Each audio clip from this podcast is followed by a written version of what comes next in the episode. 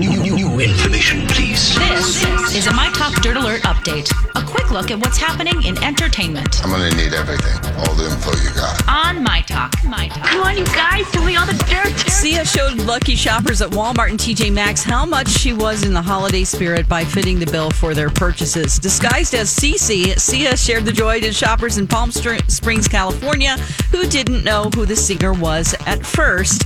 She usually, of course, sports wigs to hide her identity, but when a fan noticed who the Samaritan really was, the news spread across social media fast. Sia hasn't made any comment about the kind act. The next phase of the Marvel movie universe is officially launched. The trailer for Black Widow was released yesterday. Scarlett Johansson's character returns in a prequel that gives us the background we didn't even uh, know about in this super spy's life. The movie will be released on May 1st. Starbucks Irish Eyes are smiling this season with a new drink. We'll have to try this added to their holiday menu.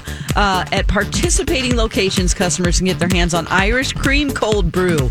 Made with non alcoholic Irish cream flavored syrup, of course, vanilla sweet cream, cold foam, and a sprinkling of cocoa powder. Uh, and they are offering that in December. That's the latest dirt. You can find more on, on our app and mytalk1071.com. Okay, appreciate the info. Dirt Alert updates at the top of every hour. Plus, get extended Dirt Alerts at 820, 1220, and 520. Be back in an hour. Okay.